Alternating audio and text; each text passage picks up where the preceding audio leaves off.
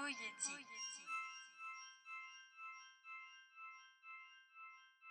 Poietic. えーこんにちはポイエティックラジオですお相手は私垣内翔吾と奥さんです。どうぞよろよろしくおしくお願い願いししまますす。えー今日ははい。番組始まって以来初のはい。奥さん持ち込み企画、企画ではないな。まあ、企画ということではないね、まあ、そのポイエティックラジオでうん話したいことがあるっていうあ、お便り。私のお便り。奥さんからのお便りなんだ。なるほどね。まあでもそのなんだろうな。一応一応ゲストじゃないうん。まあ後でお便りって手にしてもいいけど、うんまあなんかそれでそのなんか奥さん側からそうやってはい。話したいことがあるって言ってくれるのなんかすごいなんか面白いなというか嬉しいなっていう気持ちがあります。うん。うん。まああのね。うん。どんな内容なのかっていうのはもう先にしちゃってるからあんまりこうドキドキはしませんが、うんまあでもなんかこう緊張感がありますね。こういろ持ち込んでもらうっていうのはね、うん。まあじゃあというわけでじゃあラジオネーム奥さんからの。ラジオネーム奥さんです。はい。あの先日 Spotify のプレイリストが公開されていたんですが、はい。そちらに「満開ステージ A3 ブランニューワールド」という曲が 入っておりまして。はい。えーまあもともと A3 が好きなのは私で。うんうんでまあこのポッドキャストでも散々 A3 の話をしてたので。は いもういいあ続けてください。はいあのねあの熱心なリスナーの方はご存知だと思うんですけど A3 好きなのは私なんですよ。うんうん。でそれをさあなたがプレイリスト作ったよって言ってさ見せてくれたじゃない？でサムネにさ思いっきりさ夏組のアルバムジャケットが入ってて。うん。うんいやなんかえ入れたんだって思ったんだけどそれだけで終わったんだよね。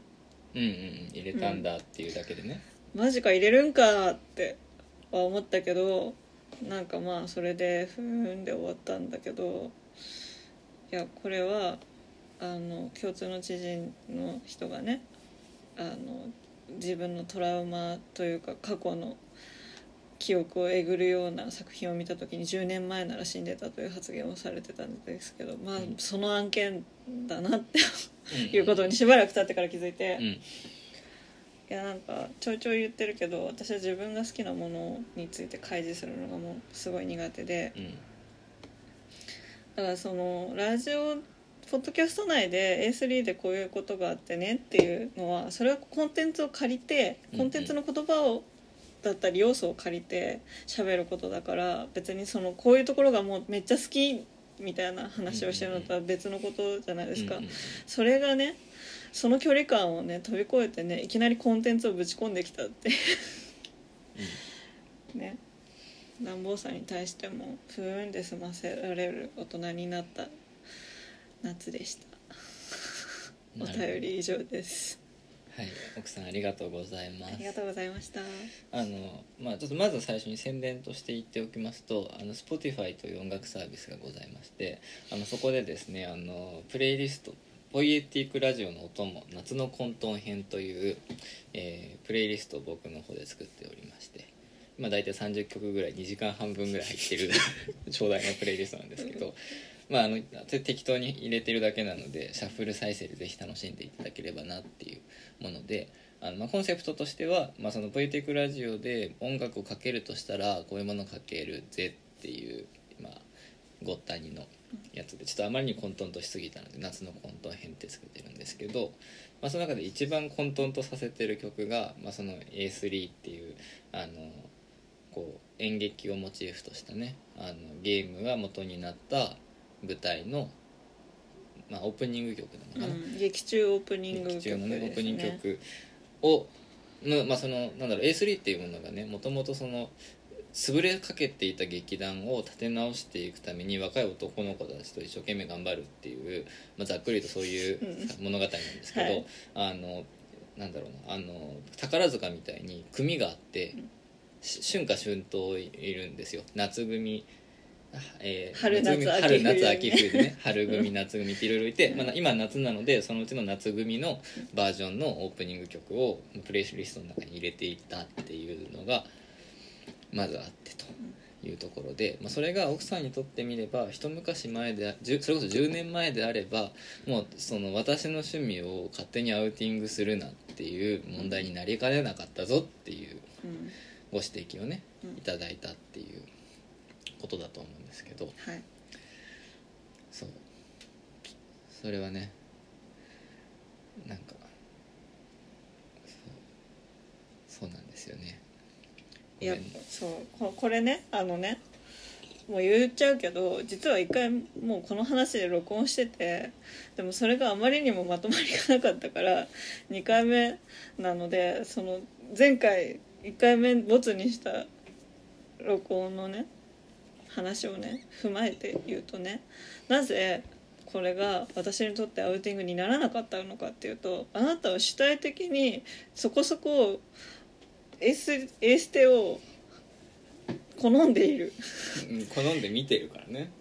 もうこれは否めないじゃないですか、うん。うんフューターも行ったうんし、そう公演もちゃんとすごい立川のねそう見に行ってますからね。そうシトロン可愛い可愛いって言ううん。し、だからそのあなたはもうもはや主体としてエステがのファンの一人であるっていうのがあるからこそアウティングにならないっていう、うんだってあなたも当事者なわけじゃない。そうだね。だまあだ部外者として無責任に開示してるみたいな立場ではなくてうん、なんなら「え垣内さんこんなん聞くん?」って言われても そのそのリスクを負ってもプレイリストに入れる程度には好きっていう。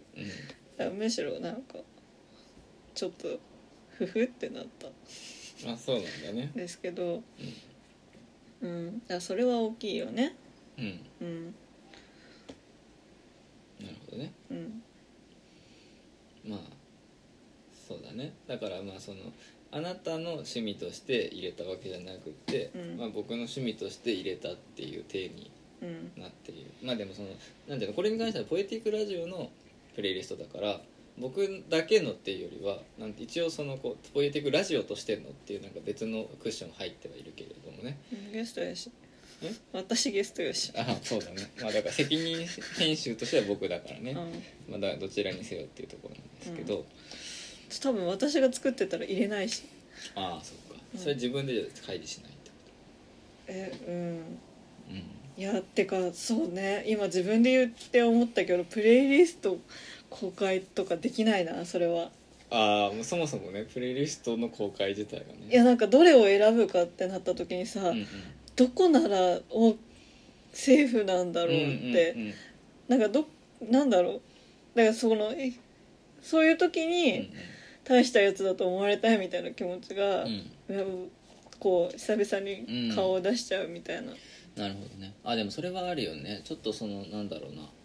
やっぱりそのプレイリストの話に一回でプレイリストの話とあなたのそのこの趣味のアウティング的な話、うん。アウティング未遂だけど、うん。アウティングの話未遂ではないな。一応アウティン10グして年前ならアウテ10ィングだった。年前ならアウティングだった話っていうものとっていうのはさ結構つながってて、うん。まあ、要するにその趣味というものを会議することがどんな意味を持つのかっていう話なわけじゃないですか。うん。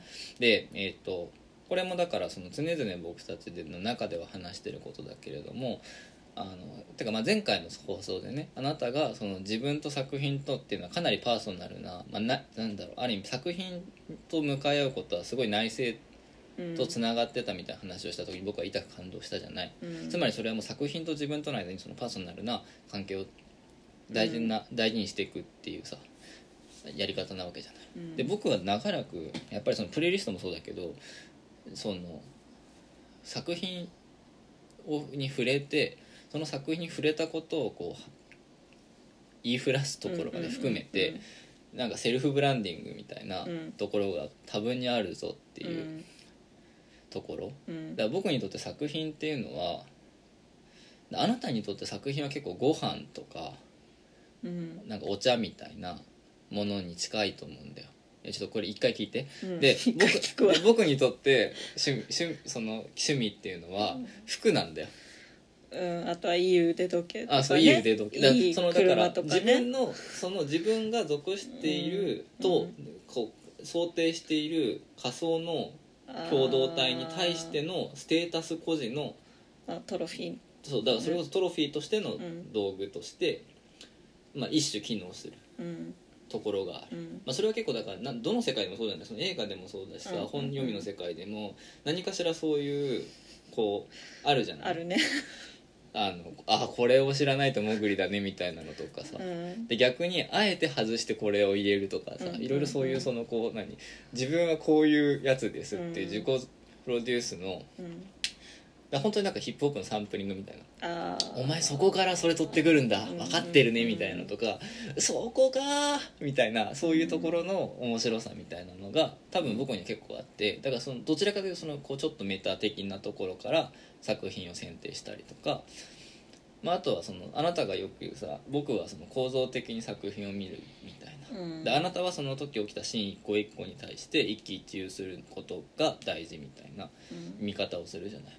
てかまあ逆にそれしかできないっていいう言い方をする、うん。で僕はそれをこうちょっと俯瞰して構造で見るみたいなのもある意味それが参照なわけじゃん。うん。なんていうのかな。だからそれこそこうただ絵を見ると時にその絵がこれが何々期のうん。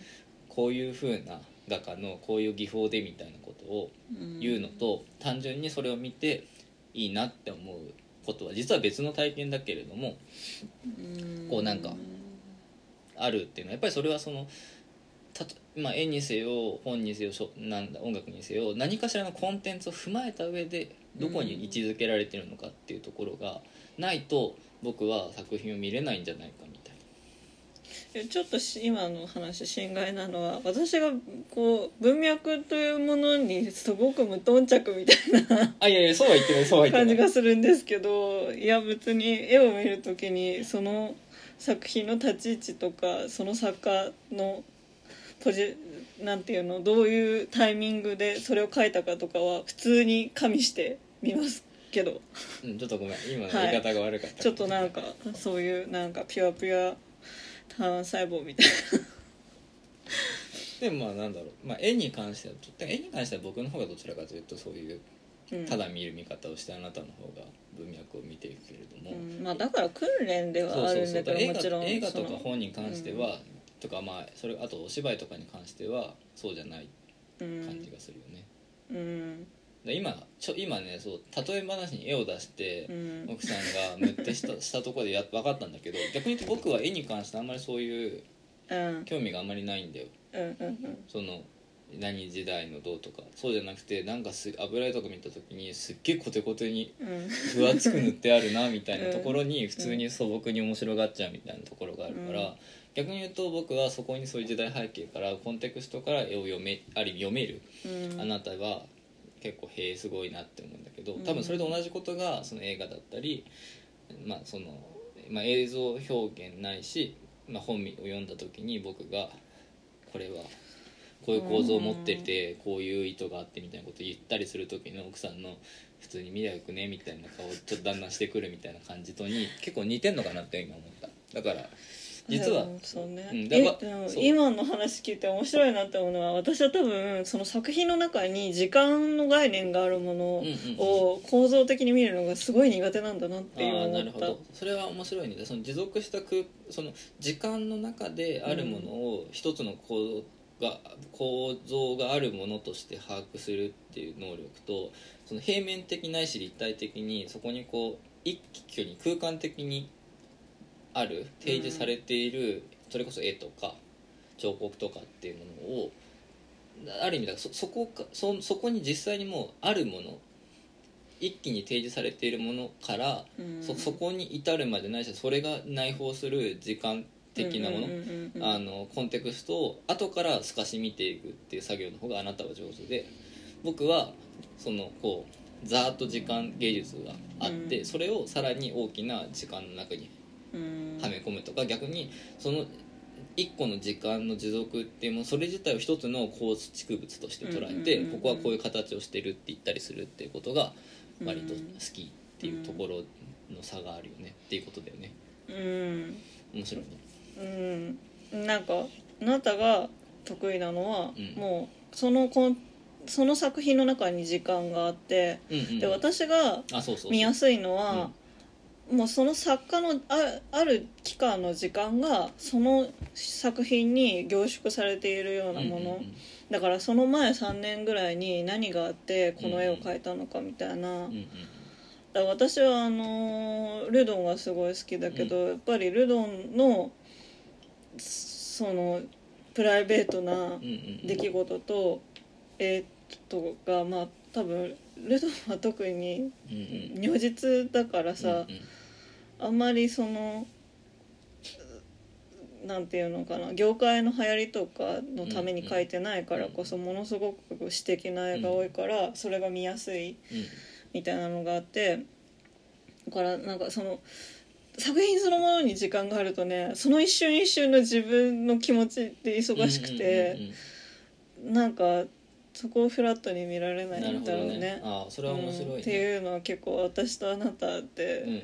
得意不得意があるなって今だから気づいたけど。そうだね。だから単純にそういうメタ認知がうん。あるないっていう風な比較ではなくて単純にその空間と時間っていうものどっちに対してどの程度のこうなんだろう。こう構成を把握する得意不得意があるかみたいなところなんだなっていうのが分かって。うん。それは面白い。発見ですね、うん、突然の気づきです、ね、突然の気づきですね。ちょっとこれ横道が面白くなってきちゃったけど 一応本筋としては、はい。えっ、とあれだ。ちょっとあれ今ちょっとあでもそのなんだろう。今の多分時間がある作品との対峙の話もそうなんだけど、うん。私もさ別にうん。苦手と言っても全くしないわけではなくてその構造的な、うんうん。なんかここれがこういう伏線だったみたいな、うん。うんそれはなんか単純なあのなんだろうネタバラシ的な話ではなくて、あもうこの時点でこのキャラクターはこういう象徴を負わされてたみたいなのが後から分かるみたいな。振り返ってみると分かるみたいな時にもうそのキャラクターがお気に入りだった場合もなんかそうそう動かされているものに感情移入しちゃうみたいな、うんうんうん。ないしもうそういうところが好きみたいになっちゃう。うんうんだから特にフラットに見れうんなるほどね。あでもだから元の道に戻すと、うん。うん。あなたはそういったその一個一個の感情だったりにちこうすごいこうなんていうのかな没入する。没入していくっていうところも含めて、やっぱりだから作品との付き合い方っていうのが内省的であり得るわけで,、なんで僕の方はそのあらゆるものをなんか一段上の構造に把握したがまあ絵に関しては違ったことが分かっちゃったけど、まあ、把握したがるからこそ、うん。そういうそのなんていうのかな作品そのものというよりはその作品がどういうコンテクストに置かれていて、うん。どういう作品を見ているっていうふうに表明すると今俺はいけてるように見えるのかっていうところをうん。結構一番に考えているうん。ところがあるっていうところにうん。多分その一番の差があったからこそうん。でやっぱりそこで没入できた方がいいじゃんって憧れがあるからこそ奥さんの前回のうん。その作品との付き合い方っていううん。話の中ですごいいいなって思ったんだなっていうふうに思ってうん。でこの話をなんかさらに発展させるためにもこの Spotify の夏の混沌編のねうん。このプレイリストは非常に象徴的だったなと思って言ってしまえばあなたが本当にある意味こう100%作品に対して内省的なこう関わり方をしてたとしたらそれこそそのこのポイこのポ、えー、とプレイリストの中に A3 の曲が入ってることは一つのアウティングであったりとか勝手なああなたのこう内面の開示になりかねないうん。かったけれども、うん。そこは割と相対化できてた。だそのこうなんだあなたと作品の使い方っていうのが全面的な没入ではではない形でもあり得る。まあなんていうのかな。そのあなた、うん。作品に対しての評価とあなたに対しての評価っていうのがちょっとこう分かれてきてる。うんのかなみたいな話だと思うの。なんていうの？あなたはそれまでは自分にとって自分とパーソナルな関係を持ってた作品がディスられるとまるで自分の悩みがディスられてたような感じだったわけじゃない。うんでもそれは今もそうよ。ああそっか。えっと、うん。でもなんていうのかな。まあそそのそれがいそこで傷つくのが嫌だからそもそも趣味を隠すっていう方向だったのが、その趣味がちょっと外に出ること自体はちょっと平気になってきてるうーん。てか私さ多分ポッドキャスト内でさ A3 が好きってさちゃんと認めたことよりさまだ好きじゃないって言ってることの方が多いと思うんだけどさ、うん。まあまあ好きか好きじゃないかは別にいいんだけどね。その言及の度合いとしてはかなりでかいからねうん。いやでも言及すること自体はさあなたはさ読んだ本の話ずっとしてるわけじゃん、うん日記でさ。それと変わらないからさ、ん。そこに好きかどうかないわけじゃん、まあまあそうだね。うん、へえって思ったから拝借するっていうだけの話で。うんだからそれとそうなんかでまあ最初にも言ったけどあのプレイリストはあなたのうん。なんていうのプロデュースドバイあなたなわけで、うんうん。であなたが別にあなたはあなたなりに A3 との関係を築いているわけじゃんすでに、うんうんいやそれをさ私が先に好きだったからってさどうこう言うのはさ他と違いじゃんだからその私と作品の距離感がどうこうとプレイリストに入うんあだからあなたがエーステの曲がなんかちょっと恥ずかしいけどまあなんやかんや言って好きっていうことが分かってるから大丈夫。あだからそれもて含めかあなたは主体じゃん。もう同じこと言っちゃった、うん。であのだからあなたがうんそういうそういうことを言うこと自体が距離が取れてるじゃんって話なのよ。あー。そのだから10年前だったらアウティングだと思ってうん。なんか怒ったり悲しがったりうん。しかねなかったっていう発言自体がさ、うん。そもそもそのある意味だから A3 っていうのはみんなのものだからあなたのものじゃないじゃん、そうだね。だから僕がそれをプレイリストに入れた時に、うん。なんで勝手に入れるの,、まあ、そのそのなんで勝手に入れるのにこう含まれてるのどちらかというとなんで私の趣味を勝手に開示するのなんだけど、うん。でも言ってしまえばなんで勝手に入れるのっていうことっていうじこと自体が結構ナンセンスなんだけどそのナンセンスさに気づけるぐらい、うん。その作品と自分との関わり方っていうのを相対ができるようになってるっていうところがミソだと思っていて。うん。それができてなかったからこそその僕が例えばうん。ここであんたこの例えばポッドキャストであなたって A3 好きだもんねとか、うん。プレイリストに曲入れたよとか言った時に、うん。それだけですごいダメージを受けるってことがなくなってるわけじ確かに。ゃんでもそれがうん。もともとはあったかもっていうてかあったあったからこそ10年前は死んでたってさっきの言葉が出てくるわけじゃん。っていうところが面白いなって思ったっていうのがまずあなあなたにあなた目線で立ってのこのプレイリストにまつわる作品との関わり方の中で、うん。あなたが経てきた年月によって変わってきたところなのかなって、なるほどね。ちょっとさ関係ないんだけど一個いい、うん。うんパソコンチラチラ見ながら喋るのやめてほしい。あでもこれパソコンあのこれのあれのこれをねいやすごいじゃあこうした方がいいねなんかった。ごめんね、うん。ちょっとあと後でこのお便りも紹介しない。ってなっちゃう。後でお便りも紹介しないといけない。そうだね。それはならわかるけど、ちょっとねいや何入れてたかなと思ってプレイリスト。見てたの、うん、そう。今の話で言うとさすごいうってつけの話があってさ、うん。高校の時に好きだった V 系のバンドがあって、でクラスの男の子もうん結構好きだったのね、うん。V 系とかが。うんうん。ででもまあその男の子のことは普通に苦手。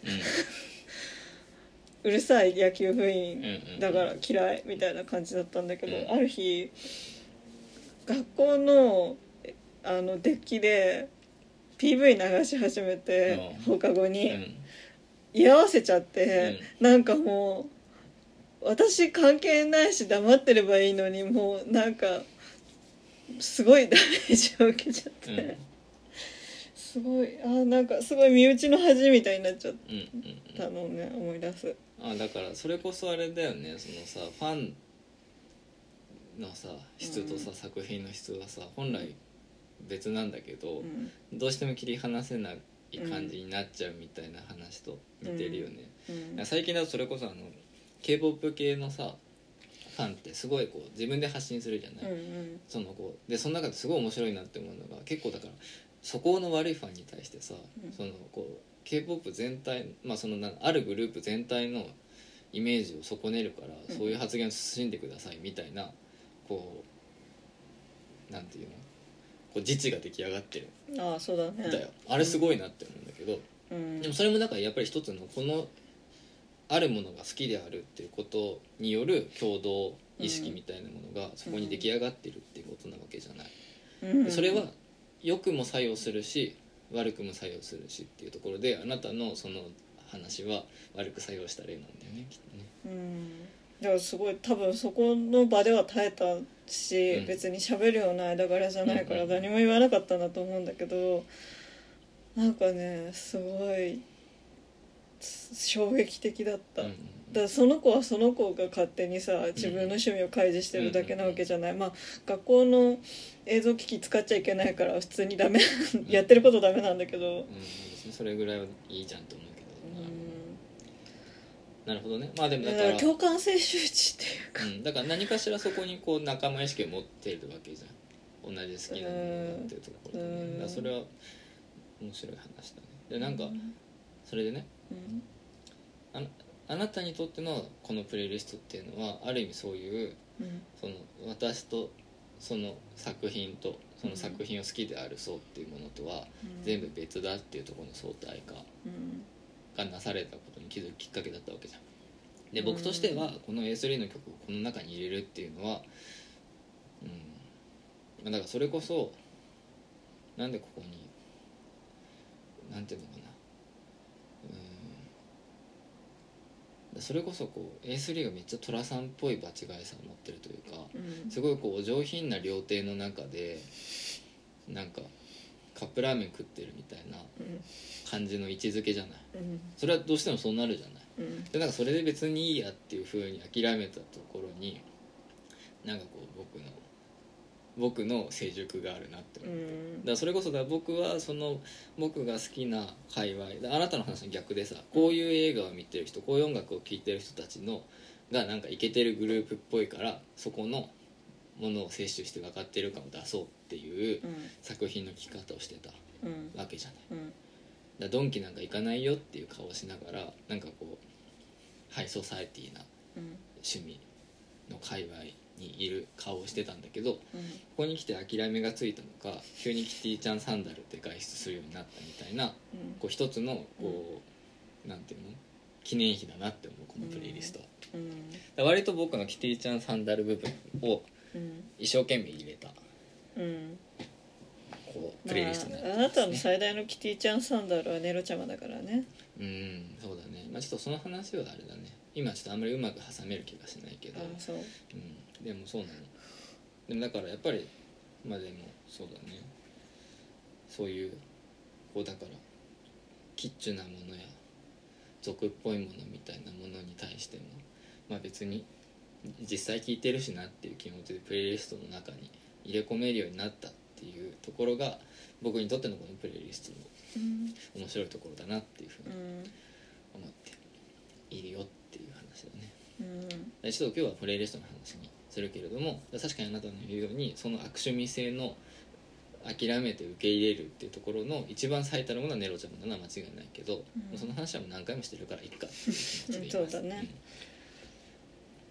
ていう感じかな。うん。そうですね。そうだから面白いよね。お互いに作品との付き合い方が加齢とともにちょっとずつ変わっていっているのかもねっていう話なのかな。うん。うん。そうね。何がなんか不服そうだけど。いやなんか自分では相対化できてるかどうかさわからないというかまあ言われてみれば確かにそうなんだけど。うん。というかあ違う距離が取れてるかどうか、なんかこうずっと持ってたその趣味の開示への苦手意識はさそう簡単になくならないし、あとなんかその前回さもう私はイマジナリーフレンドが見えなくなっちゃったからって話をしたけどだからもうずっと本当に好きなのかって思いながらいろんなコンテンツを摂取している状態の方が長いぐらいになっちゃったからなんか私にとって本当に好きっていうのはあの頃だったんじゃないかみたいな。うんうんでもなんかその頃は今以上に作品との距離が取れなくてこじらせてたから別に元に戻りたいとは思わないけど、うんうん。まあだからそう,、まあ、そういうことなのか。その時はその時の好きになり方があって今は今の好きになり方があるよねってことか、うん、なんじゃない。だからそれこそさ、うん。またこの話するとこれお蔵入りになっちゃうかもしれないけどさ、うん。そのあなたのそのナイーブなさうん。その作品とへの没入するような関係の持ち方をさ昔僕はさ童貞臭いねってはい。評したっていうはい。話があるじゃないですか、はい話があるじゃないですかっつって、まあ、この僕らだけのあれだけど、うん。でそのなんていうのかな。すごいだからそれで言うとあれな今のあなたはさあれだよね。そのこうモテ期でいうところの二次童貞っぽいよねあ何？あの「モテ期」って漫画があったじゃないですか、うんうんうん。あれにおいてはだからその昔付き合ったことはあるというか恋愛経験はあるんだけれども、なんか10代の頃に1回会ったきりで、うんうんその後今のその30手前ぐらいになるまでは間は特に何もなかった、うんうんうん。で一回そういう環境を取り持ってるからこそ、うん。特にその過剰なこう依存願望とか過剰なあの幻想は幻想はないんだけれどないからこそ逆にその関係をどう作ればいいんだっけとか、好きってなんだっけっていうところも含めて、うん。すごいこうここじらせてうこじらせていった。結果なんか別の面倒くささを持ってしまったみたいなことを確かなんかそういう言葉で表現してた気がするんだけど、うん。今なんかねそれをふと思い出した。なるほど。あなたのそのこうある意味よあるある面ではより面倒くさくなっている感じを見てるとうんなんかああそういう感じかなうんだから作品との付き合い方を別に恋愛のアナロジーでつ語ることにどれだけ意味があるのかわかんないけどうん。すごいだからあ今あなたはモテ期のあの感じなのかもなって。うん。いやなんていうのだからそのやっぱり多少分別がついてくるとさ、うん。屈託なく好きっていうの怖くなってくるわけじゃん。作品の話ね、うん。いやでもそれで言うとさあなたをね巻き添えにするけどね、うん。私たちさすごいさ恋愛においてさ、ん。なんかやばくてなんぼみたいなところあったじゃない？若い頃の話ね。若い頃の話、うん。であなたとはないじゃん？ない、うん、だからずっと恋愛なのかって思いながら。あそうそうそうそう。でもそういうことそういうこと、うん。いやなんか思っ想定していたよりドライじゃないけど、うんうん。そう私が知ってる恋愛とは違うっていう気持ちはさずっとあるじゃん。それこそ学生時代の僕やあなたの恋愛っていうのは、うん。まあ、とにかく面倒くさいものだったわけじゃん、うん。そのなんだろうズブズブに面倒くさいドツボにはまっていったりとか、ズブズブにこう相互にやばい依存度を深めていくところまで行くであったりとか、うん。最終的にもう人格否定ぐらいしないと別れられなくなっていくぐらいの、うん。その様相を2人でゲラゲラ笑いながら報告し合ってたっていうのがバックグラウンドにあるからこそ、うん。恋愛っていうのはそこまでこううんある意味全人格的にズブズブに没入しないといけないものなんじゃないかっていうものがあったけれども、うん。なんかなんかそれが醍醐味ぐあらいのそうそうそうそう。さてかむしろそれのことを恋愛だと呼んでたみたいなところがそあるから常にこのある意味理性的に振る舞える状態のままでうん。関係を取り結んでいること自体がう、うん。なんか本当にそれでいいのかみたいになってることと、うん。つ続けるね、うん。と、そう言ってそのある意味なんだろうこれはあのあるキャラクターに対してうん。言っていいのかな別に。え？あのまあいいや例えばじゃあかっちゃんにしとこう。えでもかっちゃんにしとくと時代が分かんなくなるからうん。言っちゃうけどセフィロスがね。大丈夫？これアアウティング？いやなんかもはやねまあ別の自分だからいいや、そうね。ででまあでなんかとりあえず例えばで言うと そのセフィロスは私だみたいな例えばそういうそれはまあね、いやまあなんかうんわかるよわかるよ。セフィロスは私だみたいな 没没入感が その好きにコンテンツを好きになるってことだと思ってたらうん A3 に関してはある意味さその近所のおばちゃんみたいなさ好きになり方なわけじゃん。なんか「あらなんとかあらつづるくん頑張ってるわね」とか「あらみすみくん頑張ってるわね」みたいなあでもねそこがね意外と変わってないんだよね子が。ああなるほど。好きになったキャラが救われてほしいっていう気持ちがすごい強くて、うんうんでだから、えまあ、セフィロスって言われちゃったからセフィロスの話ちょっとだけするね、うん。うんセフィロスはもう手遅れなわけですよ。あラスボスだしさ、うんうんそうだからさ過去回想にすがるしかないからさうんうん原作でさなんかちょっとしか出てこないさその正気だった時代のうん二次創作を永遠と読むことでさなんか過去の栄光でも出会ってもいいからセフィロスが救われてた原作が見たいみたいなさ、そういうねのがあって、うん。だから私は今もうミスミが救われるかどうかが気になりすぎて別にクオリティだけで言ったら原作見ないでそのゲームの方見ないで、エーステだけ見てたいんだけどミスミの未来が気になりすぎて原作にも手を出しちゃったっていううん。状態なので。じゃあ普通にやっぱり好きってことでいいんじゃないそれ。うーん。だから私にとってある人であるとかキャラクターであるとかを好きになるっていうのは幸せになってほしい救われてほしいっていううんうん祈りにめっちゃ近いから、うんうん。でそれはだからなんでそれが自分の人格と癒着するかっていうとまあキャラクターに自分を投影してそれを救われる物ね語を、あの見ることでうん自分そこに自分を乗っけてちょっと浮かばれるっていうことを繰り返してきたからでまあ別にミスミに何も私は乗っけられないんですけど、うんそうだからそこが不思議そうだから好きになるキャラクターと自分いやセフィロスに1ミリもかぶんないな。うんでもまああれか。あでもまあそのあ誤解されやすいアウトサイダーが好きなのはずっと変わらないからそういうところは一緒かもしれないね。だからやっぱりだからそういうそのでもなんていうの？今の話聞いてるだけでのやっぱり自己投影っていうの度合い自体はちょっと弱まってきてるんじゃない？わかんないけど。あだから私がさもうさ救われてるわけじゃん、うんうんその過剰な適合を要求しなくても、うん。ありのままの救済時ムーブうで、ん。なんか全肯定されうんうんる生活を今送っていて、うんうん。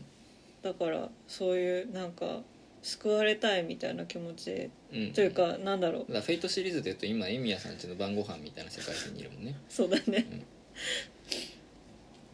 だからなんだろう。あまあモチベーションになるようなうん。鬱屈とした感情がもうないから、うん。うん、うん、なんか単本当に純粋に救われてくれっていう感情だけがある、うん、あだからそれその距離感がすごいその私だっていうところから近所のおばちゃんぐらいのムーブになって、うん。頑張って幸せになるといいねっていううん。こう見守りポジにうん、なっている、でそこにその過度に自分を託してるわけでもないけれどもある意味過去の自分だったり何かしらはもちろん投影はするんだけれども純粋にその相手の幸せを願っているよっていううん。そのこう割合が増えてるうんうん。でその自分と他者とっていう比率でいうと他者の方が増えてる感じがするっていうのが多分僕が言いたかったことなるほどね。そう。だね。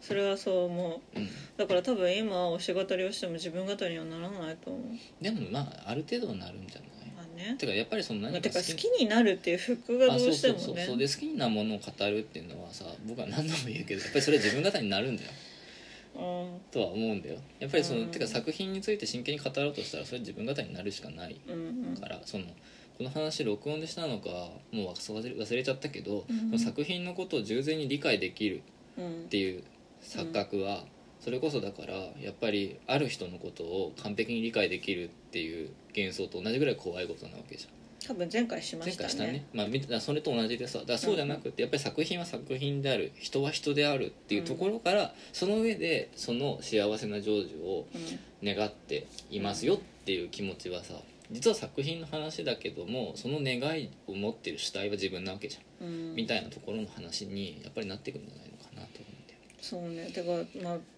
だからみんな物語が好きなんだよねって。だからなんだろういくら設定が高等向けでもそこでなんか描かれる感情とかは読み手がうんうん。理解できれば本当なわけじゃん、だからそれが物語の効能だから。うん、だから救われろって。そうね。あそうだからあの あなたのイマジナリーフレンドの話をさ聞いた時にこれすごい曖昧な記憶のまま喋るから出典元とかはちゃんと真面目に調べてほしいんだけどあのエルマーとリュウのさうん。さ自動作家書いた自動作家さうん。名前忘れちゃったけどいるじゃない、うん。まあ、その人が言ってたことをして自動書の役割っていうのは、まあ、それこそイマジナリーフレンドを作ることなんだと。うん。自分の隣にもう一個椅子を用意してそこにこう一緒に語らってくれるイマジナリーフレンドを作ることなんだみたいなこと。まあちょっと時期通りには分かんない曖昧な記憶を元に言って、うんうんまあ、そういうことを言ってたんだと。うん。で大人になるにつれてそのイマジナリーフレンドってのはいなくなっていってはしまうけれどもその自分の隣に作った空席椅子自体は残るんだと。だそこに新しくいろんな大事な人を座らせたりとか、まあ、そういうその余地を作るためにもあの自動書っていうものはあるんだよみたいなことをなんかどっかで読んでうん。非常にこういい話だなって思ったんだけど、うん。でもなんかあそういうことなんじゃないかなって思うんだよ。やっぱり自分とはめちゃくちゃ癒着してたから隣に席があるっていうよりほぼ自分と肥大化した自分で全てのスペースを占めてたかもしれないけど、うん。そこがスコンと抜けたことによってむしろそういう新しいあの今だったらミスミとか、まあ、そういうフィクションだけじゃなくって、うん。まあ、そのいろんなこうあの物事をその自分の近くに引き寄せてその幸せを願ったりとか、うん。そういうことができるっていう、うん。なんかそれがやっぱり尊いことじゃないですかっていう。やっぱりでそれは、まあ、その自動車の話だから自動車の話ですん終わっちゃうけどやっぱりそういった他者を招き入れる余地をどうやって作っていくかって言ったらさやっぱりもうなんかそうやっていろんな作品に本気で取り組むしかないうん。じゃん。うん。あのこんないい話してるのに、うん。そんな例でいいのかよって感じだけどやっぱり胃袋を さ広くするにはさバカ食いしないとダメじゃん。そうしないと受け入れる胃袋って増えないから。やっぱりそれとね作品をどんどんどんどん取り込むことによって自分の中にそのいろんな人をだったりこう物事を受け入れられるだけの余地を持つ。その自分のスペースをどんどん大きくしていくためにやっぱりたくさん食べて胃袋を 広げていかないといけないんだよっていう話なのかなって思って。うん今ねその椅子の話を聞いてね、うん。ふと思ったことはね私にとってその椅子はさずっと二人掛けだったわけ、うんうんうん。ある救われてほしい人とそれを救える人がいるのを、それこそ壁としてね。そう、うん、壁ないし観客席からね、うん見るみたいな、イマジナリーフレンドとの付き合い方だったかうん。ら、であなたはさまあなんだろう。相性によると思うけどスパダリだと思うんですよ。うん。かなり、うん。あ僕自身がね、うん。まあ、聞きましょう。甘甘やかしスキル選手権では優勝すると思うんだけど、うん。まあ私に対してだけね。うん、あなた以外に対しては結構クソ野郎だけど、うん。だだからイマジナリーイマジナリーフレンド劇場にあなたを出演させる時になぜ相方が私なのかっていうことがずっとああなるねほど。うまくねうん。うんわからない。なるほどね。私は壁ないし観客席なのに。うん なんでここに引き出されてるんだろうってなんでいうね。なねうん。借り出されてるんだろうっていう気持ちはねずっとある。なるほどうね、ん。まあ、それは録音でどこまでする話かうん公開のろきみたいになっちゃう。うん。けれどねやっぱり僕もあれなんだよ。きっと理解誤解されがちなストレンジャーうん。キャラとして好きだったからさ。あ私のこと？いやあなたのことじゃなくてその自分が好きになるキャラクターそういう人が多かったから。で僕は多分そこに自己投影してる部分もあるんだけど、うん。どちらかというと、うん。僕だったらうん。一番そのキャラクターを幸せにできるのにっていうやっぱりだからそういうスパダリ幻想がやっぱり自分の中にあったと思うんだよ、ううん。だからだそれこそだからなん、ね、ベタなところで小学生の時とかさシザーハンズとか見てさ やっぱシザーハンズだよね。シザーハンズとか見てさ俺はこのエドをねうん。幸せにできるのは俺だって思うわけ。うん。ら俺がウィノラライダーだったらよかったのにっていうのそうあんなをすごい思うメリバじゃなくてってね。そうそうそう。ってすごい思うわけ、うん。でなんかねやっぱりそれと一緒で一緒じゃないけど でもその時にだから僕はそこで俺はエドだじゃなくて、うん。俺がウィノナライダーだったらよかったのにっていううん派閥だったんだよ多うん。分その小さい頃が。うんだからこそすごいうん。多分こう需要と供給が合致したんだよね。うん。そうだね。そうそうそう。そうだね。だからそういうその僕の中のウィノナライダーになりたい願望うん。と、あなたの中のうん。自分はこうエドうん。みたいな感じになりがちっていうある意味自己イメージとかちょうどよくはまったんだとうんまああなたにとってはあれだもんね。アンナさんがイマジナリーフレンドだったわけじゃんある種。あえっとシャーマンシャーマンキングの。恐山アンナさんがね恐山アンナさんがそう。いやだから僕にとってのやっぱり自分の人格の中でのロールモデルが、もうまあ、今はあんまりちないけど 幼い頃あったとするとやっぱりヨウくんなんだよシャーマンキング。あでやっぱりヨウくんはアンナさんのことをちゃんと幸せにできるうん。うん。子だったから、うんだからやっぱりヨウくんみたいになりてえみたいじゃあやっぱ幼少期に「シャーマンキング」を読んでアンナさんを幸せにできるヨウくんをこうあなるべき姿として 心に据えて育つとスパダリになるってこと。ないやだからシャーマンキングはめっちゃ教育にいいと思うよ。逆、にいいね、うん、もうだから全国のねうん、今だからそれこそ同世代の人たちがどんどんこう親になってったりしてるから、うん。うん。まあ、そういう人たちが聞いてるかもしらんけど あのねシャーマンキングを読ませるといいと思うよ。うんあれはもう手塚治虫より絶対シャーマンキングの方がいいから。全国の図書館に置くべきシャーマンキングを。アニメはちょっと今ね結局あんまり面白くなかったけどね今回のアニメは、そうなんだ、うん、漫画で。ぜだっひて一緒に暮らし始めて一番最初に全巻買った漫画シャーマンキング買い直しなんか一緒に住み始めて1週間ぐらいでブックオフで全部買い集めてきたよね。やっぱりまずはこれを読まないとっていうところでね。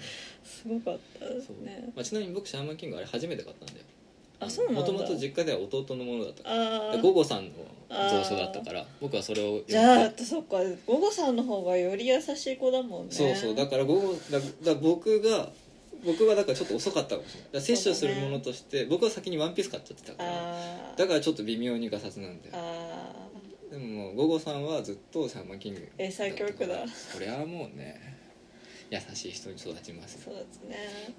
証明されたね。うん、ちょっとまあ適当なこと言ってますけど、はい。まあ、というところでこんなところですかまあ、ね要するに皆さんシャーマンキングを読みましょうっていうのが結論かな、はい。あれだなシャーマンキングのあの読み返れをね、うん。入れとかないとね。まあでも秋でもいいんじゃない？秋の秋の混沌編に入れますか。秋もねあのちゃんと秋組バージョンの,、はい。あのブランニュー。ブランニューワールドじゃなくてショーマスシトボーンするか。ショーマストボーンをね、まあ、入れると思うので、まあ、そこで混沌とさせようと。うん。混沌って便利な言葉だね。そう本当は便利な言葉なんで、まあ、というところで予想以上に喋っちゃいましたけど、はい。まあ、ちょっとあのお便りのねね。ご紹介に行きましょうか、まあ、というところでこの今ちょっとだけこの内々でこうスパダリだのなんだのっていうところでこう自画自賛し合って恥ずかしい人間たち恥ずかしい人間たちだなっていうところですけど対外的にはクソ野郎だっていうところのはい、バランスを取るためにもえーちょっとお便りをご紹介したいと思います、うん。えー読みますね、えーラジオネームトラと申します。私は肌の感覚過敏で季節によらずマスクをつけることが困難です。特に今の時期は暑さと湿度もあってほとんど全くつけることができませんコロナ以後は外に出る機会を減らしましたがどうしても出なければいけないこともありそのことをとても心苦しく思っています。申し訳なさと肉体的精神的な苦痛に外出のたびに板挟みになっています。先日垣内さんの日記でマスクをしない人について言及がありマスクで軽減するのはどちらかというと自分からの感染リスクであってつまりそこにあるのは感染させても構わないという自身の加害可能性の想像力の欠如だ。その欠如がただ悲しいと書かれていましたがその気持ちは私自身もよく分かっているつもりです。変な話ですが私も周りの人がマスクをしていないと不安な気持ちになりますし時には不快な気持ちになります。自分でも矛盾しているし勝手だと思うのですが幸い私は面と向かって非難されたことはありませんがマスクをしない人の入店を断る張り紙はよく見ますしマスクをしていないと周囲の視線を感じることもよくあります。最初の緊急事態宣言の頃大好きだった古本屋の店主の方がマスクをできないような他人の気持ちを思いやることができない人間はうちの客にはいらないということをツイッターで書かれていてそれ以来そのお店には行けなくなってしまいました。コロナで辛いことはたくさんありましたがこれが一番辛かったかもしれません。もちろん想像力の欠如からマスクをしていない人もいると思いますが申し訳ないと思いながらマスクができない人間がいるということも記憶の隅の隅に置いていただけると嬉しく思います。社会的な重罪人として扱われる苦しみが終わる日を早く来ることを今ただ願うばかりです。え多分失礼いたしました。コーナーのテーマからずれていたら申し訳ありません。これからも放送と執筆活動を楽しみにしております。ということで、えー、トラさんありがとうございますありがとうござい。ますすごい一応これあの今週の不定収集のコーナーに書いていただいてるんですけど、まあ、別にどのコーナーにどんなことを書いても全然良いのですごいいいお便りをありがとうございますっていうところがまず第一なんですけどちょっと今ね長く食べちゃったから一回ちょっと水飲んでる間ちょっと何 うーんうーん。まあいいや。飲み終わったから喋るとね、まあ、僕に対し僕宛てだからね。僕に宛てで話すと、まずその寅さんのなんだろうな。お気持ちというかね、うん。あの心苦しさっていうのは非常によく伝わってきていますよっていうのはうん。多分これ聞いてくださってると思うのでまず第一に伝えたいなとうん。思うところでございます。うん。でここからが難これ結構リアクションが難しいなとは思っていて、うん。なんだいうのかなあのね僕が世の中で一番嫌いなものは戦争なんだけどうん。2番目が仕事でうん。3番目に嫌いなものはうん。あのご不快な気持ちにさせてしまったのならすみませんっていう謝罪文なの。うん。僕この謝罪文をしてうん。ちょ人間は全員信頼しないことにしてるから言わないんだけどだからそのなんていうのかなだからそのなんていうのかな。ある意味僕が書いたものっていうのはこの寅さんのようなマスクつけたくてもつけれない人のに対する想像力が欠如している、うん。ないしは自分が何かそういう、うん、想像のら、まあ、範囲の外ってわけではなかったけれどもその自分が書いたものの加害可能性に対してこはい。う鈍感であった。ないしは、うん。まあ、雑だったよねっていううん。お話であである部分もうん。あるじゃないですか。うん。でなんかそれに対してなんていうのかな。すごいだからここ難しくて寅さんに対してはああななんかそんなそう心苦しく思う必要はありませんとか、うん。はまあ、それこそだから早くコロナ終わるといいですねっていう気持ちしかないの、うん。しかないうんのが大前提とした上でうんなんていうのかな。謝るのは違うじゃん。うんっていう気持ちになって別に謝れと誰も寅さんも書いてないからうん。あのこれは単純にちょっと話がずれちゃうんだけど、うん。なんかそこがねでも謝るの違うじゃんって思いながらこれ読んだ時に一番思ったのは、うん。ご不快な思いをさせてしまったなら「すみません」の一言で済ませたらどれだけ楽だろうかって思ったの。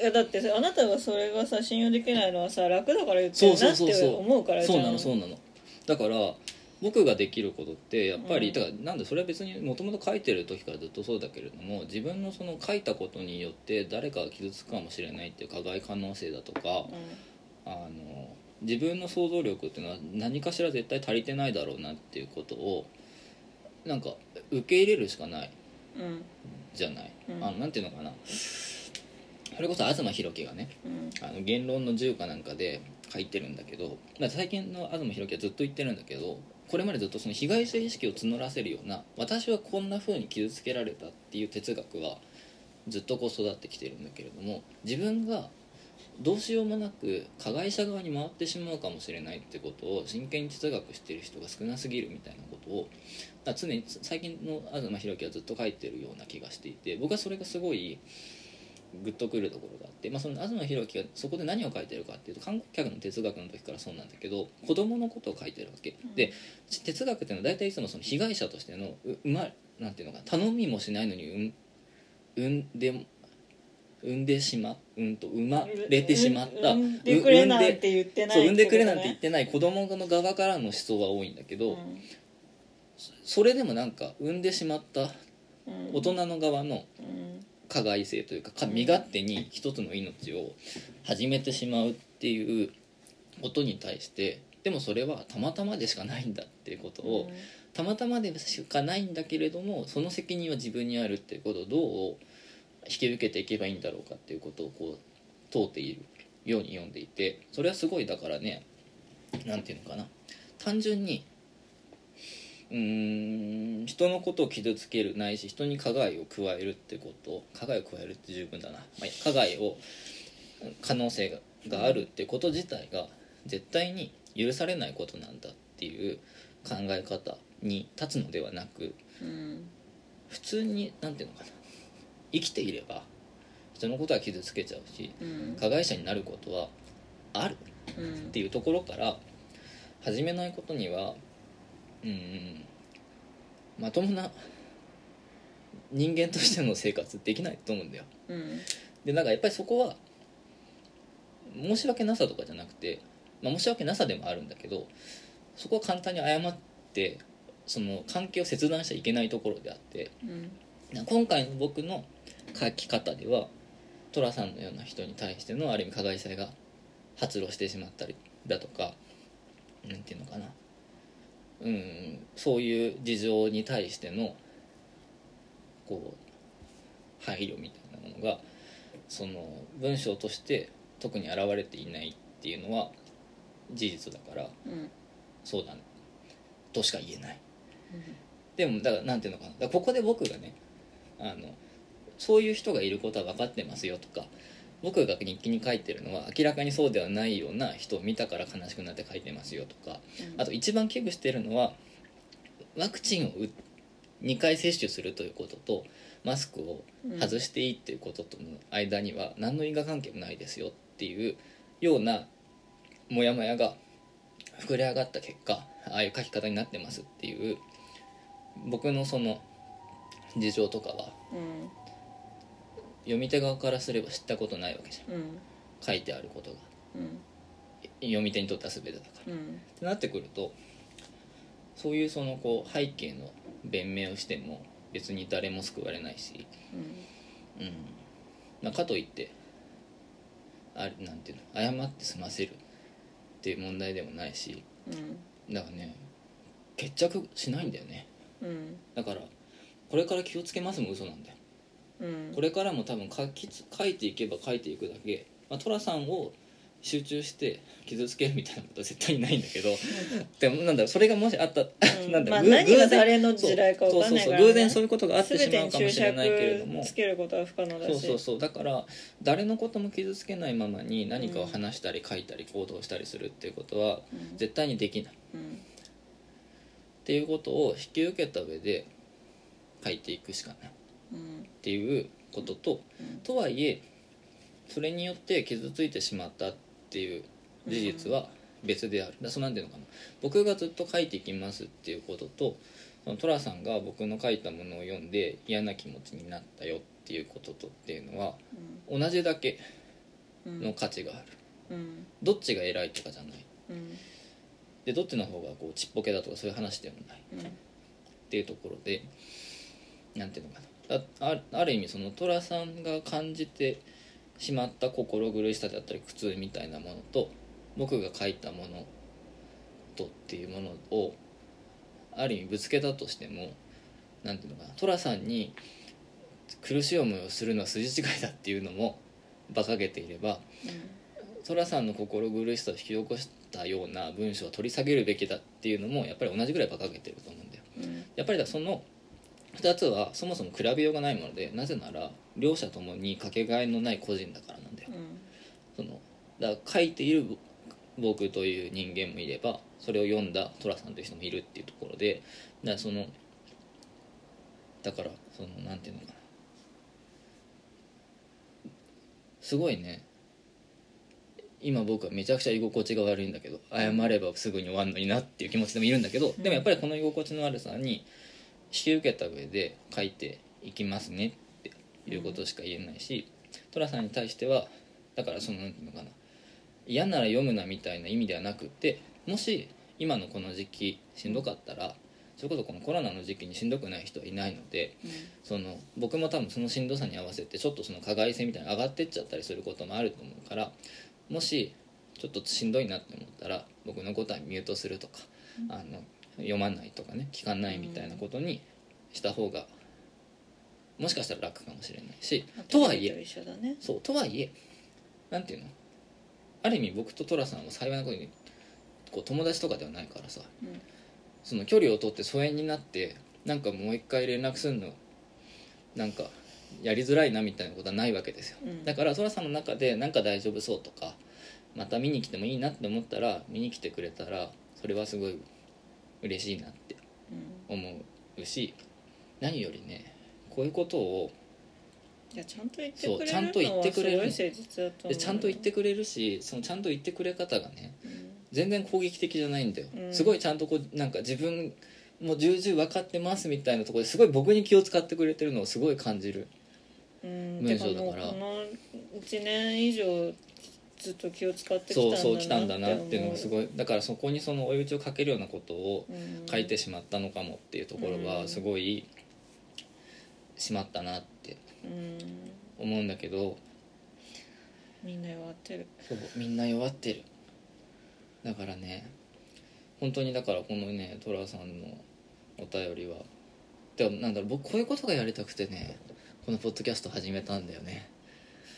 うんいやもうちょっと余裕もうちょっと余裕のない攻撃的なものが来るかなぐらいに思ってたの。そのうん。なんだろう。やっぱりその一方的に書くとか喋ることってうん。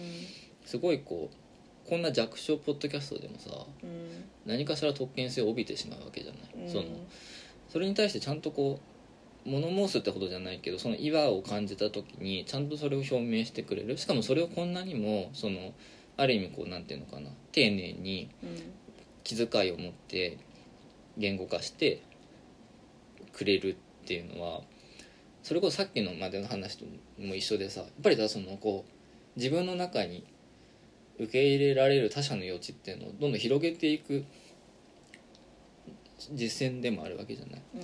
みたいなところですごいねこうなんだろうお便りをいただけて非常に嬉しいですっていうのが、まうん。あそれはだからこっちの身勝手なうん。受け取りではにはなってしまうんだけれどもうん。こうあるなってうん思っています。うん。そういやだからもうしんどいっすよね。うんっていうのにつきます。だから本当にこのポッドキャストや日記も含めてあの付き合える時だけ付き合うとか、まあそれこそそのなんだろうな。うん。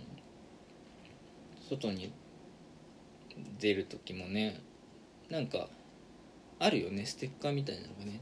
あ自治体とかに出てあいやヘルプマークじゃなくてねそのマスクつけれませんみたいなのも最近ちょっと出てるんでちょっとどっかの自治体限定かもしれないけど、ななんかそういうそのこうマスクがつけれません的な、まあ、各種ね。そうそうそう。そういうものをこうつけたりとか、まあ、もしくはそのこうんうせめてあのこうめちゃくちゃ薄手のストールで口だけ隠すとか、花瓶はね。まあでも結構それも厳しいのか、まあセンスセンスで隠す。と扇でこう平安貴族のように。そうだね、まあ、みたいなのとか。まあなんかなんていうのそのこんなにこうなんていうのかな。気遣いにあふれた文章を書ける寅さんだからまあいろいろとも自そういうことはもう調べていろいろやってるとは思うからそうういうアドバイスはいらないと思うんだけど、うん。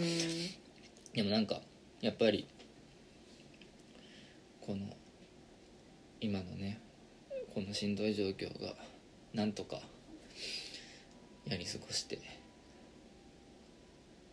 あいらぬ気遣いでなくねちゃんとこうこういうそのこのお便りみたいなねうん。そういうこの他者とちゃんとこう気遣い合いながらより良いあり方探していこうみたいな前向きな気遣いだけで済むような状況に早くなれば良いのになというのは非常に思っています。うんというところかな。うんうん。今の僕の回答で過不足じゃないな。なんかここはももっとどうなんですかみたいなのはありますか？うん。いや外野なので。正直。そうだね。まあそのさ自衛って難しいよね。発信されるものに対してさ、なんかその犬がかわいそうにな目に遭う映画リストみたいなのあるけどさ、うんうんうん。そういう感じでさうん、そうなんだよね。読むまでさ自分にとって地雷があるかどうかわからないしさね。やっぱりそのそういうものを開陳しているみたいなさ、うん意識をさ発信する側にさつ常に持ってほしいけれどもじゃあ常にそれを持てっていうふうに思いながら見てるかっていうと別にそうではなくて、当たってしまった時になんか本当にそういうのって暴力性だよねみたいなことを気持ちに私はなるんだけど、うんうんそうなんだよね。いやだからそれこそさ、うん。しつこいようだけどルックバックの話をするとさ、うん。あれもだからその京アニのうん話だっていうことを明示しないまま、うん。この1年ちょうど1年っていううん。時期に生々しくこう記憶を引きずり出すような表彰であることをサジェストで何もないことに対して結構こう意見があったりするじゃない、うん。だからなんかそそういう話ともねちょっとこう通ずるところがあるというかうん。どこまでをそのこう想定しうる加害としてうん。予防線を張るべきなのかっていうところは結構難しいうん。話だと思ってね、うん。そうね。うん、あそれこそねそれこそなんかもう僕なんかはさうん。いるだけで何かしらの加害をも加害性を持っているわけじゃない。あの例えばそれこそなんだヘテロ男性であること一つとってもうん既婚者でそう既婚者である正社員で正社員でで東京に住んでいてうん。とかっていうこの要素が全てさうん。なんかそういう要素でイケシャーシャーとなんかある意味パートナーと楽しそうにこうしている様を日記で垂れ流したり、うん。ポッドキャストでチャーチャー喋ってること自体がもうん。う一つの加害になる可能性っていうのはうん。あるわけじゃない、そうだね。そこはねでもとはいえそれに対してだから萎縮しようみたいにうん。なるのも違うじゃん。うん。っていうところのすごいこう難しいんだよね。で多分その難しさとうん。近いものをなんていうのある意味だから今寅さんは感じてるわけじゃん。その、うん。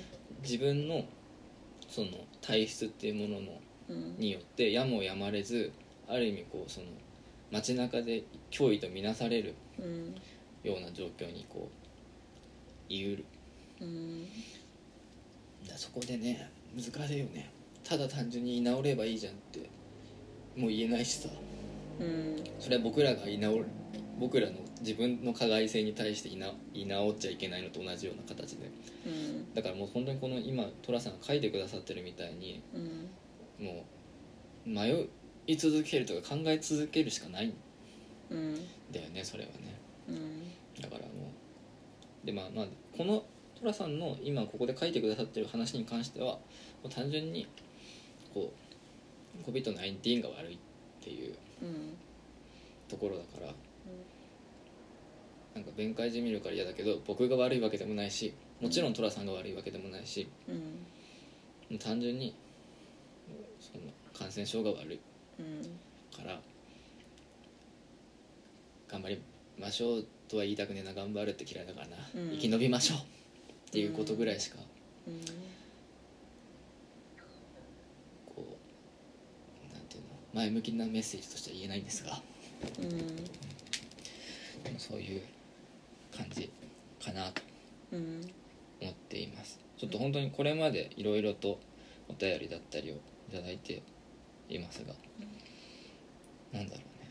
本当に日記とポッドキャストを続けてきてよかったなってうん。思っています。うん。なのであの元気があって余裕がある時にもしまた気が向いてこのポッドキャストや日記を読んでくださってうん。あのなんだろうな。そこで少しでも何かしらああよかったなって思うようなことがねうん。あったらそれはこうそっと胸にしまってないしそのこう日々の糧にしていただけたらすごい嬉しいなってうん思いますし、まあ、そういうことをねあのこうお便りでもらってももちろん嬉しいんだけれどもどちらかっていうまあそれもそうそれももちろんそれと同じぐらいこういうこういうところに違和感がありましたとか今日ここで話したことに対してより一層こう何かうん。怒りや違和感やっていうものがあった時にそれに対してこうまたなんていうのかななんかなんだろう。例えばこれを聞いて寅さんがやっぱりこう言い返されちゃったとか責められちゃったみたいなことをもし思っていたらそれは絶対にそういうことではないのでむしろ書けないの本当にお前何も分かってねえんだなっていうところでそのもっとある意味自分の攻撃性を全開にしてあのお便りをいただいても、まあ、かなりしょげるでしょうけどあのしょげた上でうんあのちゃんとそれに対してこう応答ができればなっていうのはうん思いますので、うん。ちょっとうまくまとまんないですけどうまくまとめてはいけないっていうところで一旦このお便りに対しての応答は今日のところはここまでにしたいと思います。がちょっともしよければ引き続きトラさんよろしくお願いします。お願いしますというところですっかり長くなってしまいました。そうそう。じゃあ、はい。えー本日はこれではい。お開きということで、はい。次回以降は特別編成となりましてそうですね。あの次回が多分若所文庫さんのゲストにお迎えして、ウロン機構の大傑作ウロン機構の話を、まあ、代わりに読む人代表の友田さんを交えながら3人でちょっと話すっていうのを予定していてでその後はずっとあのオムラジの青木さんとお互いのポッドキャストで、えーお互い5回分だ総計10回分のあ10回ある。の10回ある、うんあえっとまあちょっといろいろあるんだけど10回分のポッドキャストを録音するっていう武者修行に出てきますので、うん。ちょっとあの奥さんは一旦お休みで、はい。あの夏休みだ。夏休みに取っていただいてって形になるとはうん思いますが、い。もしまたあのそれこそ寅さんに限らずねあの、うん。お便りがもしありましたらいただければちょっと奥さんはいないかもしれないけれども僕の方であのしっかりとお答えしたりとか、うんうん。あとはそれこそ青木さんと一緒にお答えしたりとかっていう、うんまあ、青木さんが答えることなかったら僕だけ別撮りでそのお便りコーナーだけ作るとかっていうことは、あの全然できますのでまたあのいろいろと送ってくださると嬉しいです。というところで、えーポリティックラジオ。お相手は私柿内翔吾と。奥さんでした。どうもありがとうございました。た